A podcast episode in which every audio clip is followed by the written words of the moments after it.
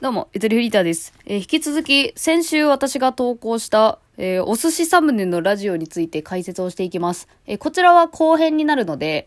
えー、先週日曜日に配信した漬けマグロとエビアボカドの回について、えー、説明していきます。まあ、これを聞いて、自分はやっぱそのあんまり加工されてない生の感じのが好きだなっていうことだったりとか、あ、やっぱ多少こういう手が加わってるとテンション上がるよねみたいなことだったりとか、えーリスナーの皆さんが自分はどういうのが好きなのかっていうのを分析するあの材料としてもあのお役立ていただけたらなっていうふうに思ってます。私はしじみ汁を飲みながらゆっくりやりますんで、ちょっとね、あの聞き流していただいて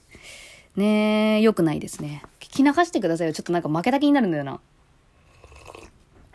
えー、まあ信念持ってやっていたので、それを説明していきます。自分でね、誰も説明してくんないから自分で説明するやつです。えー、ではみっつめ。が漬けマグロなんですが、これキャッチコピーがど信頼とど熱量の漬けマグロです。えー、なのでいっぽんめに配信した信頼と熱量のマグロのきついバージョン、あの濃いカルピスになったみたいな感じですね。でさらに付け加えたものもあるみたいな、えー、同じネタでもこう時間をかけてこねくり回すとこんな風になってしまいますよっていう一例でございます。いいか悪いかは皆さんのね、すべて、すべて皆さんの判断にお任せはするんですけど、えー、漬けマグロです。これは、えー、かっこ演説フライドポテトをガリで包むだけで新世界ガリポテトの魅力っていう、えー、タイトルのものになっております。えー、尺がねろっぷんごじゅうごびょうで、普段はじゅうにふんにやってるんで、えー、結構短めのコンテンツになっています。これはやっぱりその王道のマグロただ喋るだけっていうのが物足りなくなった方向けの、本当にコア向けになっていますが、しかしこれ準備にねにじかんくらいかかっていて、全部当日に配信していたんで、当日に準備もして収録もして配信もするっていうね、すごい過酷だったんですけど、一番準備に時間かかったのがこれ。もう私すごいガリのこと詳しくなっちゃったからね。でもそこで調べ上げたガリのことはあんまり詰め込められないっていう、でもそこまで調べた上でやらないとできないっていうところがやっぱり大切なんじゃないかなって思ったんですよね。あのまとめの方でまた詳しくお話ししていきますが、まあガリに関するところでいくと、そのなんだろうな、ガリをガリポテトをひたすらおすすめするっていうだけなんだけど、調べていくうちにあの胃腸が弱い人はガリはちょっときついっていう、そのガリを食べ過ぎてしまうと体を壊してしまう可能性があるよっていう注意書きを結構目にして、あ、これだったらちょっとそういう注意書きのことも言わんといかんなとか考えて、何回も取り直ししたりとか、あと午前中に収録したんですけど、そのろくじかんくらい置いて夕方くらいにもう一回聞き直したら、配信前ですよ、配信前に聞き直したらなんか全然面白くないなと思えてきちゃって、急遽取り直しして、えー、配信したやつです。だから、えー、最初午前中にずっと取り組んでいた雰囲気とは正直結構変わってるんですよね。もっとね、テッドトークみたいにやってた。真面目に。テッドトークご存知ですかね。あの、賢い、賢い人が賢そうな話をして、あの、賢い、あの、聴取者が賢い賢いっていう、賢いコンテンツなんですけども、私も、あの、割と好きな方で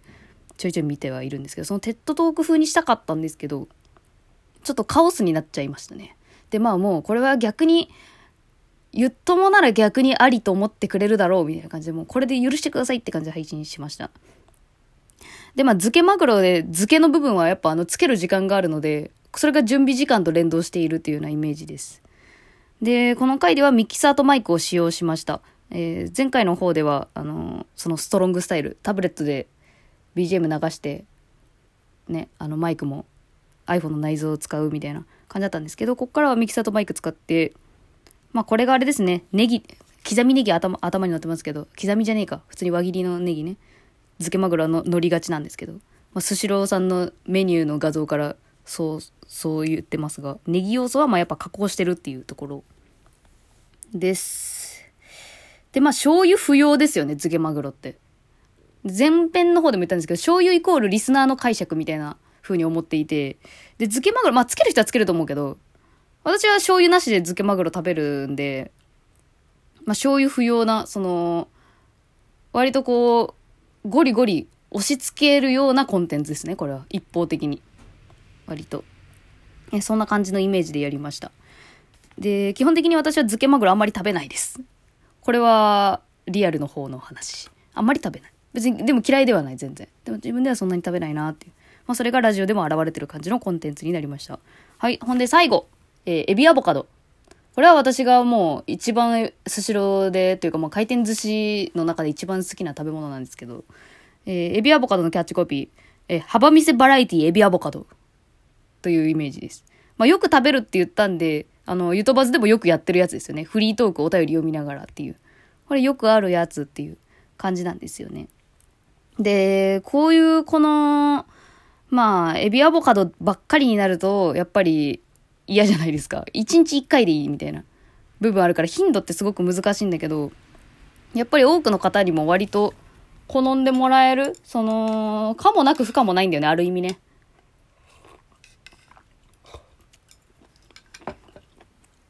そういう感じが割と、うん、無難でした。正直意外と無難なんですよ、エビアボカドって。最近のそのスシローのね、あの好きな寿司ネタランキングみたいなのがなんかあったんですけど、何、何人だったか忘れちゃったけど、エビアボカド確かにいとかだったよ。すごくない ?に 位とかさんいとかね、めちゃくちゃ上位なんですよ。だからもう新時代の王道はエビアボカドなんじゃないかなって私はちょっと思ってて。で、まあエビアボカドの話になっちゃいましたけど、えー、これはタイトルが過去雑談。トーク総選挙予選最終日、応援メッセージを読むよっていう。あんまりタイトルに工夫があんまりないですけどね。えー、これはミキサーとマイク使用しました。まあ、それがエビアボカドの、えー、オニオンスライスとアボカドをイメージした感じですね。その加工してるよっていう感じというか。ああ、違うわ。間違えた。具材が乗ってるっていうところであれですね。お便りが来てるよっていう。別コンテンツあるよっていう感じです。その自分のボイルエビだけじゃ成り立たないっていう。なんか伝わるかな。私の抽象的な部分をすごいもう脳みそ直結して今喋ってるからあれだけど。で、まあそうですね、これは一発撮りでした。一回もあの撮り直ししていません。まあ本当のこと言うと、本当はあの真面目な回撮ろうかなと思ってたんですよ。あのよんほんの中のラストでなんか隣の芝生が青く見えてしまうのはなぜかとか、なんかそういう感じでいこうかなと思ってたんですよね。このトーク総選挙っていう結構競争性を煽られるようなあのイベントだったんで、そういう話したらいいんじゃないかなと思ったんですけど、割とそう打算的に考えるものって全然やっぱうまく回んなくて、舌が回らんというか、うん、頭が回らんというか、なんかやっぱ違いな違うなと思って、まあ、これにしたっていう、えー、裏、裏話というかね、えー、自分の葛藤はいろいろあったんですけど、まあ、エビアボカドのこのなんて言うんでしょうかね、後腐れのなさというか、一品で終わりというか、別にまあ一日一回は食べるかなみたいなくらいの感じがエビアボカドでした。はい、ちょっと説明浅かったかもしれないですけど、えーとじゃあまとめてまとめです。私はこれを全体をとりあえず数値で確認しました。どれが一番受けが良かったのかっていう、まあただここで勘違いしてほしくないのが、数値で見てるだけだから、短期的に見たらもちろんそれがいちいだったっていうだけです。ただゆとばずという長いあの人生、ゆとばずを長期的に見たときにこれがプラスなのかって言ったら別にそういう基準ではないよっていうのだけあの念頭に置いてお伝えすると、えー、再生数と再生完了率を、えー、ラジオトークと Spotify どちらも比べた上で、えー、お伝えします、えー、同率さんいマグロと漬けマグロ、これはもうね、ほぼほぼ同率ですね。どっちもどっちみたいな感じで、そんでもってさんいです。はい。下の方、割と他のに比べると。えー、そしてにいがエビアボカド。はい。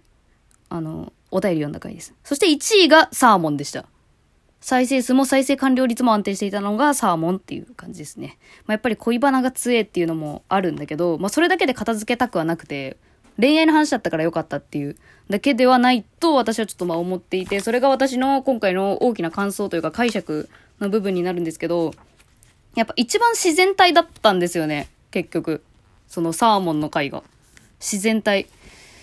うーんでもって、一回撮り直ししたっていうところで頭の中で整理もされてるっていう、そこかな。お湯がお湯の音です。ごめんなさい今のはっていうふうに思って、でもちろん準備 し, したらしたで、えー、とそのコアなリスナーの方は気づいていただけるんですよね。これ一生懸命やったねって気づいてくれるんですよ。だからそのさんいって言ったけど、マグロとか漬けマグロの回は一番リアクションは多かったです。いただいてリアクションの数はそっちのさんいの方が多いので、ある意味さんいではないんですよね。そこ難しいんだけど判断が、まあ、ただ、あの自分のこの自然体で振る舞いつつも多くの人に聞いてもらえて、再生完了率最後まで楽しんでもらえたんじゃないかって思えるサーモンがやっぱ一番強い、強いんだなとは思った。自分自身も好きだしね。っていうそこの一致したっていうところもまあ嬉しいのはあります。まあでもそれでも、